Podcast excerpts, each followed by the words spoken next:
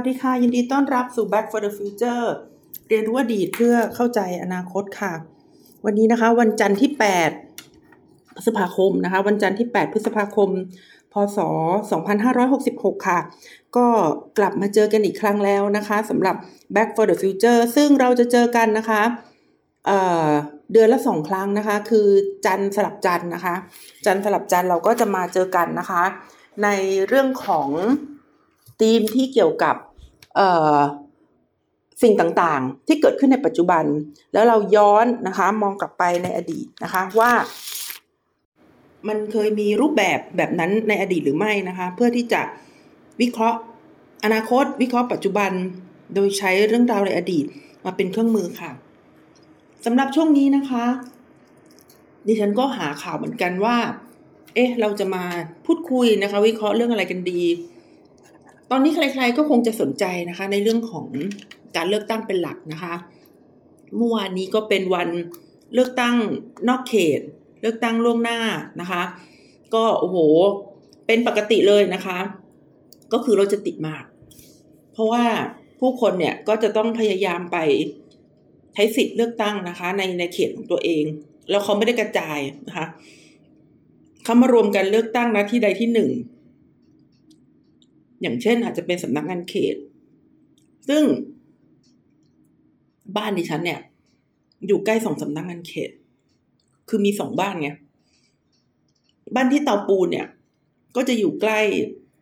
สำนักงานเขตบางซื่อนะคะ ดิฉันเนี่ยวันอาทิตย์เนี่ยก็จะต้องไปหาแม่นะคะเอาส้มโอไปฝากเอาของอะไรไปฝากเนี่ย แล้ว ฉันถึงบ้านแม่ประมาณแปดโมง รถก็เริ่มติดนะคะ รถพยายามที่จะเลี้ยวเข้าไปในสำนักงานเขตบางซื่อนะคะ เพื่อที่จะไปเลือกตั้งฉันก็เข้าใจว่าคนที่จะมาเลือกตั้งล่วงหน้าหรือเลือกตั้งนอกเขตเนี่ย จะต้องไปเลือกตั้งที่สำนักงานเขตนะคะ ก็ เห็นแล้วก็ชื่นใจนะคะ แต่ก็ยอมรับว่ารถเยอะจริง ๆนะคะ รถเยอะจนเข้าไปในสำนักงานเขตไม่ได้ แล้วก็จะต้องจอดอยู่ริมถนนประชาชื่นนะคะ ฉันก็เห็นคนมาช่วยโบกรถ มาช่วยหาที่จอดรถ มาบอกว่าจอดตรงนั้นตรงนี้อะไรอย่างเงี้ย อยู่เยอะมากทีเดียว แล้วก็อาจจะต้องนั่งมอเตอร์ไซค์รับจ้างนะคะ เข้าไปในสำนักงานเขตหรือว่าเดินเข้าไปเนี่ย ถ้าจริง ๆ มันก็ไม่ไกลฉันก็เดินบ่อยสมัยก่อน แต่ว่าถ้าสมมุติว่ามันร้อนมากเนี่ยนะคะ ระยะทางเกือบเกือบกิโลเนี่ย มันอาจจะเป็นระยะทางที่ที่ไกลมากก็ได้นะคะ แล้วเมื่อวานก็ก็เป็นวันหนึ่งที่ ที่ร้อนมากๆจริง ๆ นะคะ ส่วนอีกบ้านหนึ่งนะคะ ที่ฉันอาศัยอยู่ปัจจุบันเนี่ยก็อยู่ใกล้ๆเขตบึงกลุ่มนะคะรถก็ติดมากนะคะรถก็ติดมากเพราะว่าโดยปกติสำนักงานเขตเนี่ยเขาก็จะมีที่จอดรถไม่พออยู่แล้ว เพราะว่าเออเขาก็ให้คนที่มาใช้บริการเนี่ยจอดรอบๆ แล้วก็จอดจอดแบบจอดแบบ มีที่ให้จอดก็บุญแล้วอะไรประมาณนี้นะคะก็ก็ไม่ค่อยพอหรอก ที่จอดก็ไม่ค่อยพอ แล้วพอคน เข้าไปเเลือกตั้งกันเยอะแยะขนาดนี้นะคะ ก็ยิ่งทำให้เกิดปัญหาเข้าไปอีกนะคะ แต่แต่ก็ดีใจแต่ก็ดีใจนะคะ ก็คิดว่า โอ้โห พวกเราเนี่ยพยายามที่จะไปเลือกตั้งนะคะ ฝ่าฟันอุปสรรคต่างๆ ไปเลือกตั้ง แม้ว่าจะยากแม้ว่าจะร้อนนะคะ แต่ก็ขอให้ได้ไปใช้สิทธิ์ออกเสียงเลือกตั้งเนี่ย ก็มีความ มีความใจฟู มีความตื้นตัน มีความฮึกเหิมนะคะ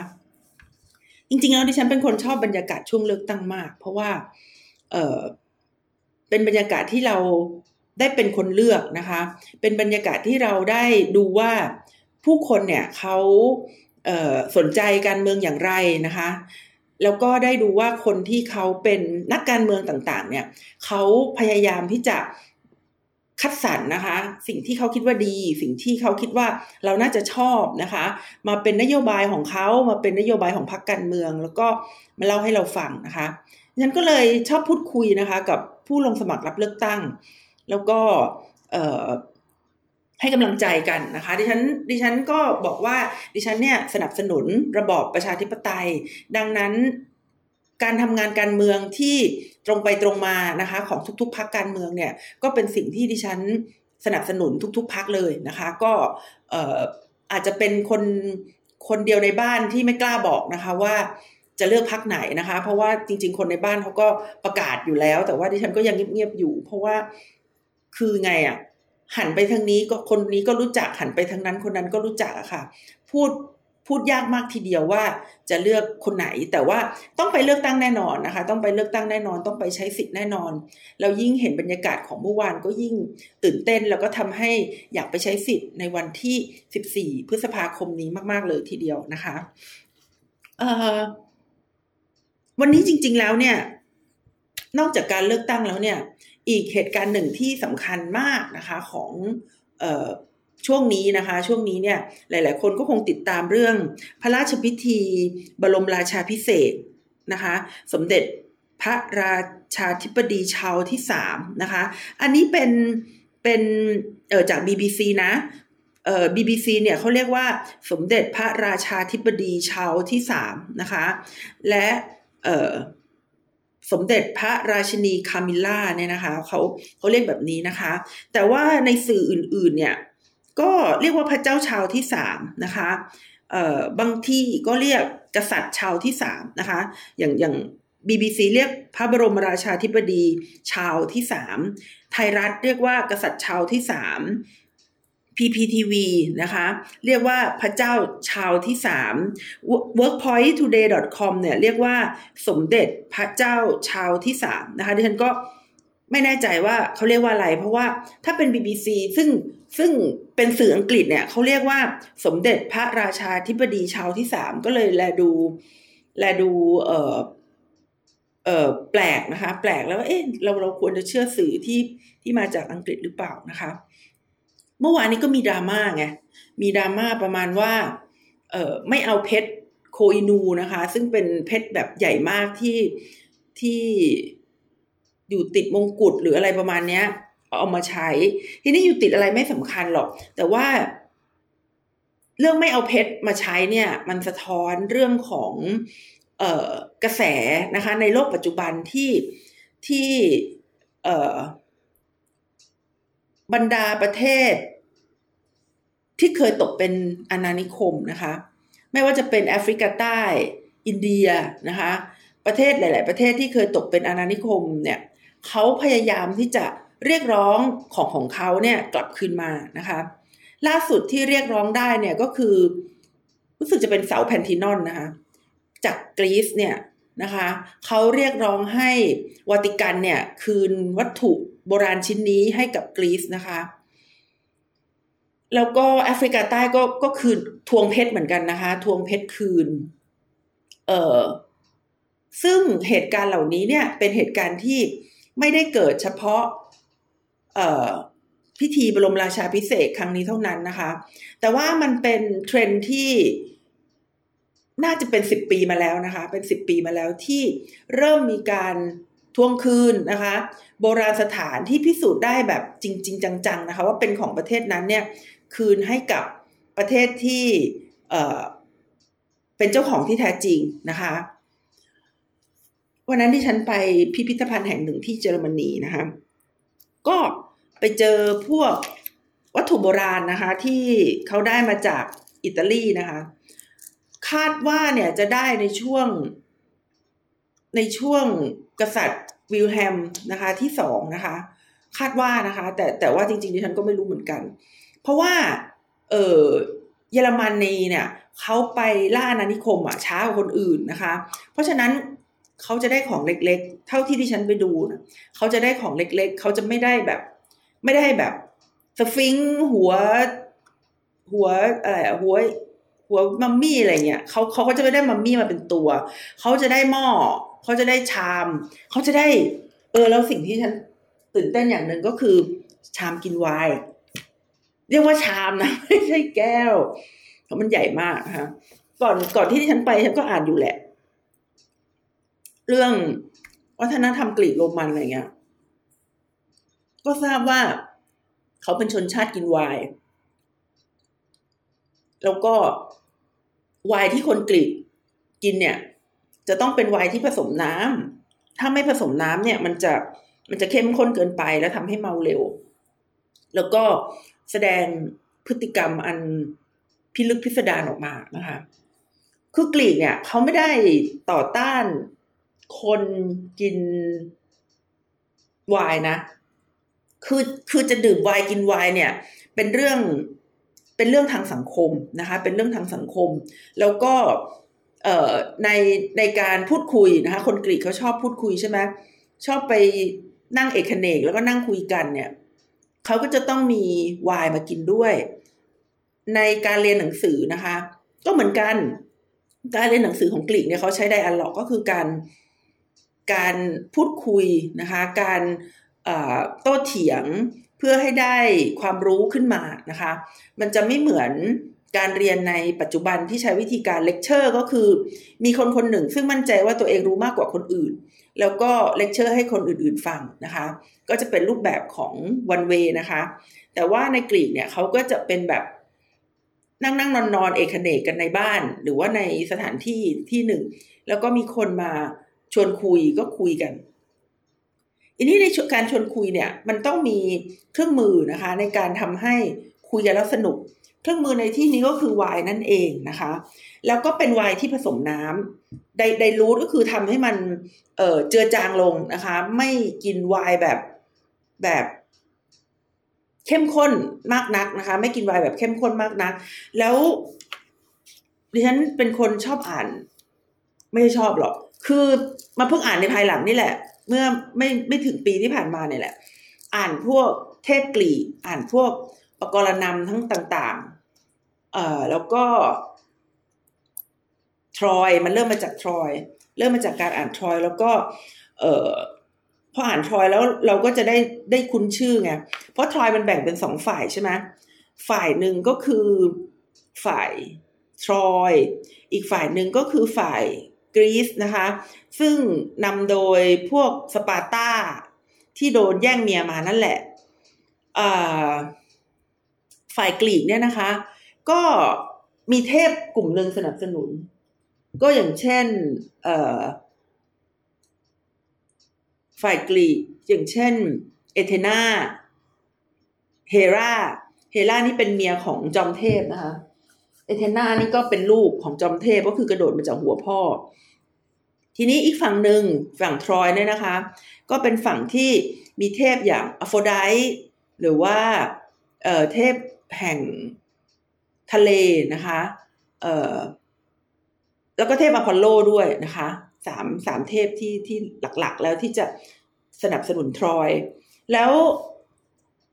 มันจะมีการแทรกแซงของเทพอย่างสม่ำเสมอเลยอะ่ะ คือมันไม่ใช่มนุษย์ลบกันแบบตัวตัวแต่เป็นเป็นการมนุษย์ลบ แต่เป็นการที่มนุษย์ลบกัน แล้วก็มีการที่เทพมาแอบบอกอะไรเงี้ยซึ่งมันจะต่างกับตอนที่ที่ฉันอ่านสามก๊กให้ลูกฟัง ตอนอ่านสามก๊กให้ลูกฟังก็คือ มีเรื่องคล้ายๆผี คล้ายๆคล้าย ๆ เป็นเรื่องผีมันหนึ่งตอนนะเท่าเท่าเท่าที่จำได้เนี่ย ก็คือเรื่องของโจจูนะคะ ที่ ตอนนั้นโจโฉเนี่ยเขาเขาไปให้ซุนกวนเนี่ย มาสวามิภักดิ์แล้วซุนกวนก็ เออ ก็ส่งสวามิภักดิ์ไปให้ แล้วก็ส่งส้มไปให้ ก็เข้าใจว่าส้มน่าจะเป็นสิ่งหายากของทางตอนเหนือนะคะ ก็ส่งส้มไปให้ พอส่งส้มไปให้ปุ๊บเนี่ย ปรากฏว่าไปเจอโจจูขึ้นมาแล้วก็ ส้มเนี่ยเนื้อในหายไปหรืออะไรประมาณนี้นะคะ แล้วก็โจจูออกมาด่า โจโฉด่าไม่นานก็หายไป คือแบบคล้ายๆเป็นผีอย่างเงี้ย แต่ว่าก็ไม่ได้ส่งผลกระทบอะไรกับเนื้อเรื่องนะคะ แต่ถ้าเกิดเปรียบเทียบกับเทพนิยายกรีกเนี่ยโอ้โห พวกเทพนี่เข้ามาเยอะมากนะคะ แล้วก็ไม่ได้มีเฉพาะทรอยอะเรื่องอภินิหารขนแกะทองคำ หรือเรื่องเฮอร์คิวลิสเนี่ย มันเป็นเรื่องที่เทพเข้ามายุ่งไม่รู้จบเลยนะคะ แม้แต่ชื่อเฮอร์คิวลิสเนี่ย ก็เป็นชื่อที่มาจากเฮร่าเป็นชื่อที่มาจากเมียเมียคนเมียคนแรกของซุสซึ่งที่หึงมาก ๆ ประเด็นก็คือ พวก พวกที่ดิฉันเล่าให้ฟังเนี่ยหรือเทพปกรณ์นำกรีกอะ่ะ มันถูกเขียนในพวกหม้อชามลำไหอะ คือคือมันถูกสื่อในในวัฒนธรรมนะคะ ไม่ว่าจะเป็นวัฒนธรรมในวังหรือว่าชีวิตประจำวันเนี่ย มันก็สื่อ เพราะว่ามีการเขียนรูปพวกนั้นมากมายนะคะ ก็ไปดูแล้วดูรู้เรื่อง เพราะว่ารู้ว่ามันเขียนเรื่องอะไร แต่สิ่งที่อย่างที่ได้บอกว่ามันมันรู้สึกได้นะคะ คือมันเล็ก มันเป็นของที่แบบ ชิ้นเล็กๆ ไม่ไม่ใหญ่โตนะคะ แล้วก็เป็นของที่แบบเหมือนกับ ไปเก็บมาจากที่คนอื่นเขา ไม่เก็บแล้วอะ่ะ มันมันน้อยมากค่ะ มันมันไม่ไม่ยิ่งใหญ่อลังการนะคะ แต่ว่าก็เข้าใจว่าถ้าอยากจะดูยิ่งใหญ่อลังการเนี่ยก็ต้องไปดูในประเทศนั้น แต่ว่านี่ก็คือ เอ่อพิพิธภัณฑ์นะคะ ในเมืองหลวงของเยอรมนี แล้วก็ มีความรู้สึกว่า เออ มันก็ถูกแล้วที่มันไม่ได้ใหญ่มาก เพราะว่าของที่เอามาแสดงเนี่ย มันเป็นของของเมืองอื่นนะคะ ในแง่หนึ่ง พิพิธภัณฑ์อะ มันก็เลยกลายเป็นเครื่องมือที่แสดงให้เห็นถึง เอ่ออำนาจของชาติตัวเอง ที่เคยเข้าไปมีอิทธิพล เคยเข้าไปกดขี่ แล้วก็เอาของมาได้ ซึ่ง เออมันมีภาษาอังกฤษอยู่คำหนึ่งก็คือคำว่ารูทมันมาจากภาษาอินเดีย ที่แปลว่า ขโมยนะคะ ที่แปลว่าขโมย อันนี้เมื่อวานฟังคุณวาลินสัจเดลเล่าให้ฟังเขาบอกว่าเพชรอันเนี้ย เพชรโคอินูร์เนี่ย ถูกนำมา presented ให้กับ Queen วิกตอเรีย ซึ่งเป็น queen ที่ปกครองอินเดียในตอนนั้นที่มีอาณาเขตยิ่งใหญ่เนี่ยเขาก็เลยมองว่า เอ้ยจริง ๆ แล้วไม่ได้เอาโนโดนนำมาถวายหรอก มันเป็นการใช้คำพูดมากกว่า จริง ๆ แล้วเนี่ย มันเป็นเรื่องของการ ขโมยนะคะ มามากกว่าที่ฉันเห็นเพชรที่ที่ที่เขาเอามาให้ดูเนี่ย มันใหญ่โตมากเลยนะ ใหญ่แบบร้อยกะลัดอะคือคือแบบใหญ่อะแต่ก็คือที่ฉันเป็นคนไม่ค่อยสนใจพวก เพชรนินจินดาเท่าไหร่นะคะ คือ คือก็เข้าใจแหละว่ามีราคานะคะ แต่ว่าก็มองว่ามันเป็นหินนะ ไม่ไม่ได้กรีดกราดหรือไม่ได้ชอบอะไรมากมาย ก็ก็เข้าใจว่ามันมีมูลค่าของมันนะคะ แต่ว่าสิ่งที่มันอยู่เบื้องหลังนะคะ เรื่องนี้ก็คือว่า เวลาเราไปพิพิธภัณฑ์ที่ที่ที่เป็นโบราณวัตถุเนี่ย บางทีอะค่ะ สิ่งที่เราได้จากการชมเนี่ย มันก็คือเรื่องของแสนยานุภาพทางการทหาร ในช่วงระยะเวลาหนึ่งที่ประเทศนั้นๆมีในการเข้าไปขโมย โบราณวัตถุในประเทศอื่น อย่างฝรั่งเศส อย่างเอ่ออังกฤษนะคะ แล้วก็ได้ข่าวว่าในเฟอร์ติตี้เนี่ย ก็อยู่ที่เยอรมันนะคะ เพราะว่าเยอรมันไปเอามาได้ ทีนี้สิ่งที่เป็นไดเลม่าหรือว่าสิ่งที่เป็นเเรื่องเรื่องที่ถกเถียงกันอยู่ แล้วก็ไม่รู้จะเข้าข้างฝ่ายไหนก็คือว่า สิ่งเหล่านี้ไม่ว่าจะเป็นโบราณวัตถุ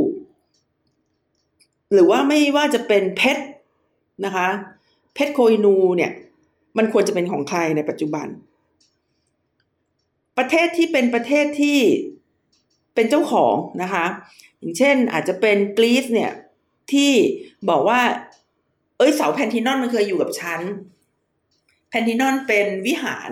ที่สร้างขึ้นเพื่อถวายกับเทพเอเธนา มันก็ต้องมันก็ต้องอยู่ในกรีซสิ แล้ววัติกันเคยเอาไปก็ต้องส่งคืนคืนกลับมา หรือว่าแอฟริกาใต้ ก็ไปอ้างสิทธิเหนือเพชรยอดคาทานะคะ ที่เป็นหนึ่งในเครื่องราชกกุฏภัณฑ์ที่พระเจ้าชาวที่สามเนี่ยเขาเขาทรงครองราชแล้วก็ต้องใช้เนี่ย แต่ว่าแอฟริกาใต้เขาบอกว่าเพชรนี่มาจากเขาหรือว่าเพชรโคอินูซึ่งซึ่งมาจากอินเดีย แล้วก็จริง ๆ แล้วเพชรทั้งหลายใน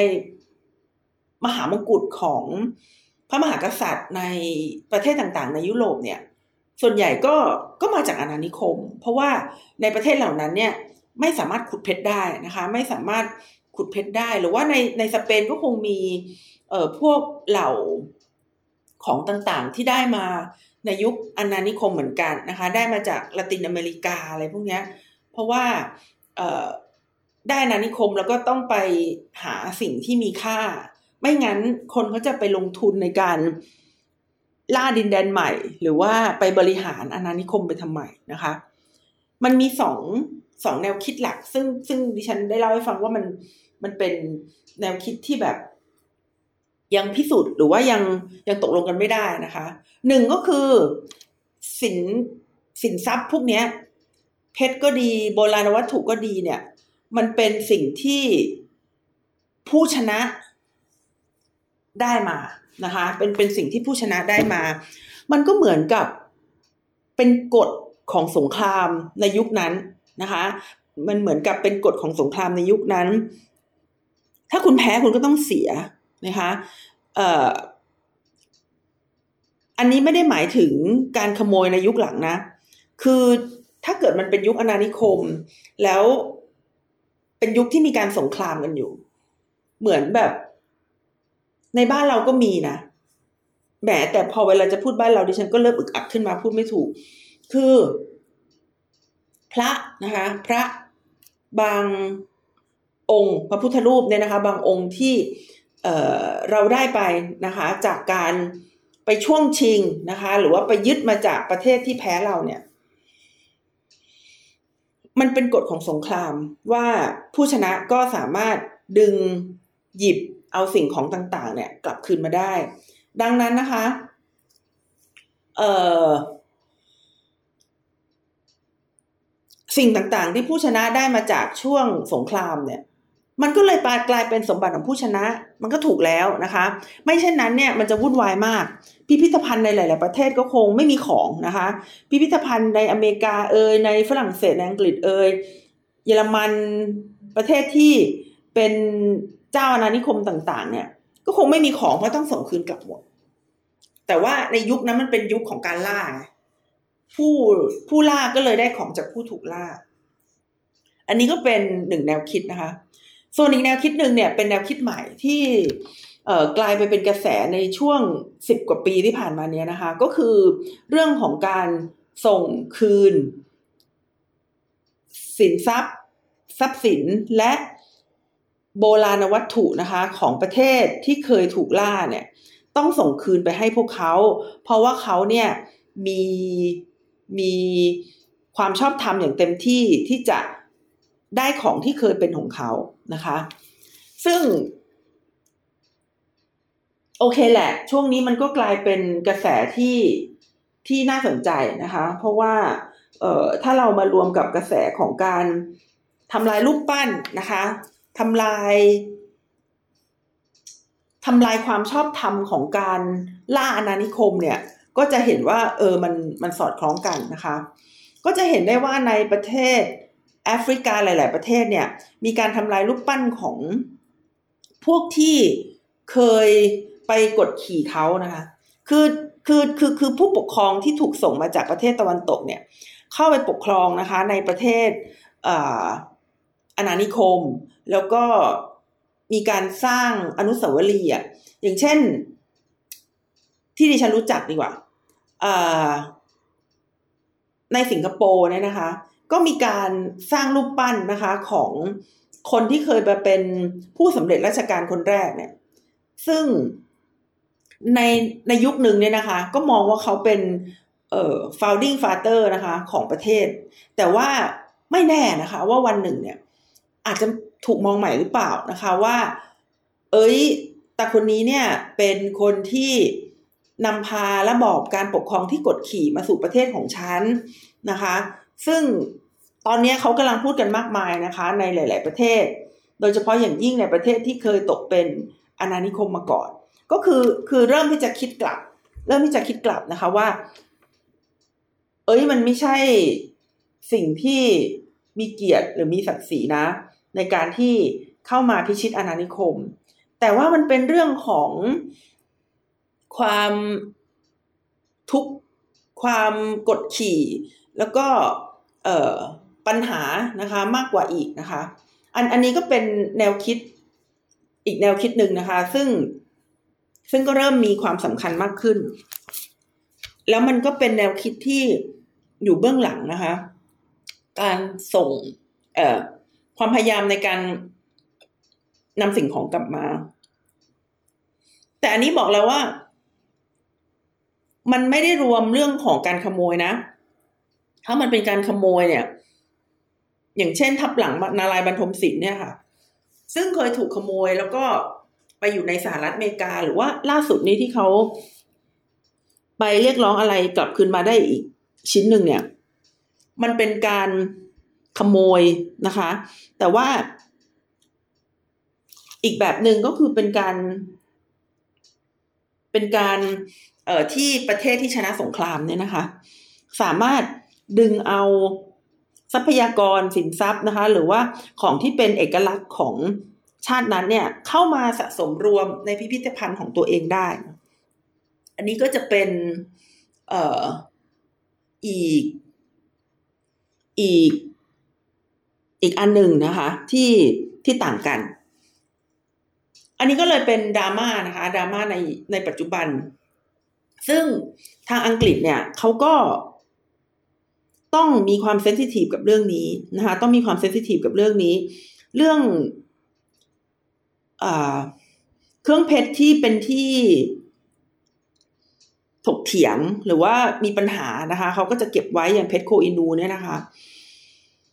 หรือแต่ว่าบางอันเนี่ยเขาก็เอาออกมา เพราะว่าเป็นพิธีบรมราชาพิเศษก็ต้องแสดงให้เห็นนะคะว่าความมั่งคั่งของประเทศมีแค่ไหน เพื่อที่จะสะท้อนไปถึงเกียรติภูมิของประเทศนะคะ ก็เกียรติภูมิของประเทศมันไม่ได้สะท้อนมาจาก การที่ผู้ใหญ่ หรือว่าการที่ประเทศที่ยิ่งใหญ่เนี่ย support หรือว่าช่วยเหลือประเทศที่เล็ก ๆ แต่การแสดงเกียรติภูมิของประเทศเนี่ย สำหรับบางประเทศเนี่ยนะคะ มันคือการแสดงให้เห็นว่าเฮ้ยฉันยิ่งใหญ่ ฉันไปเอาของเขาชาวบ้านเขามาได้นะคะ มันมันกลายเป็นเกียรติภูมิของประเทศเขาได้ยังไงก็ไม่รู้นะคะ ค่ะ ก็เออสำหรับวันนี้นะคะ ดิฉันก็เล่าให้ฟังนะคะถึงข้อถกเถียงนะคะ หรือว่าประเด็นในพิธีบรมราชาพิเศษนะคะ ซึ่งเกี่ยวข้องกับเรื่องของ ของ หรือว่าสิ่งมีค่าที่ประเทศ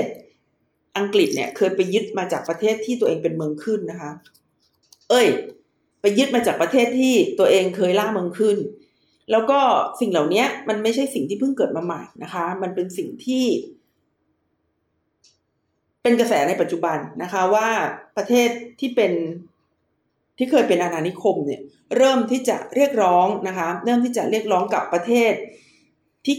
นำของของตนกลับไปนะคะ ในหลาย ๆ กรณีประสบความสำเร็จนะคะ แต่ในหลาย ๆ กรณีก็ยังไม่ได้ประสบความสำเร็จนะคะ ก็ต้องดูกันต่อไปนะคะ แล้วก็ อย่างที่ได้บอกว่ามันมีสองแนวคิดหลัก ๆ นะคะ ว่า แนวคิดหนึ่งก็คือบอกว่า คุณต้องคืนนะคะเพราะว่ามันเป็นของของมันเป็นความชอบธรรมของประเทศที่ สิ่งนั้นจากมานะคะ อีกแนวคิดหนึ่งก็บอกว่าไม่ต้องคืน เพราะว่ามันเป็นกฎของสงครามนะคะ ในยุคที่เรายังมีการทำสงครามกัน แล้วก็คนแพ้จะสูญเสีย คนชนะก็จะได้เนี่ย ถ้ากฎของสงครามเป็นแบบเนี้ยมันก็เป็นสิ่งที่ถูกต้องในสมัยนั้นนะคะว่าคนที่ชนะก็จะได้ทุกสิ่งทุกอย่างจากคนที่แพ้ไปนะคะ มันก็เป็นสองแนวคิดที่ยังถกเถียงกันอยู่ แนวคิดที่จะให้คืนเนี่ยเป็นแนวคิดมาใหม่ที่มีอิทธิพลนะคะ แล้วก็ ก็ต้องรอดูกันต่อไปนะคะว่ามันจะไปไกลได้แค่ไหนนะคะสำหรับวันนี้นะคะดิฉันนัชชาพัฒนอมรกุลค่ะ ก็ต้องขอลาคุณผู้ฟังไปก่อนนะคะ พบกันใหม่ในอีกสองสัปดาห์ค่ะ สวัสดีค่ะ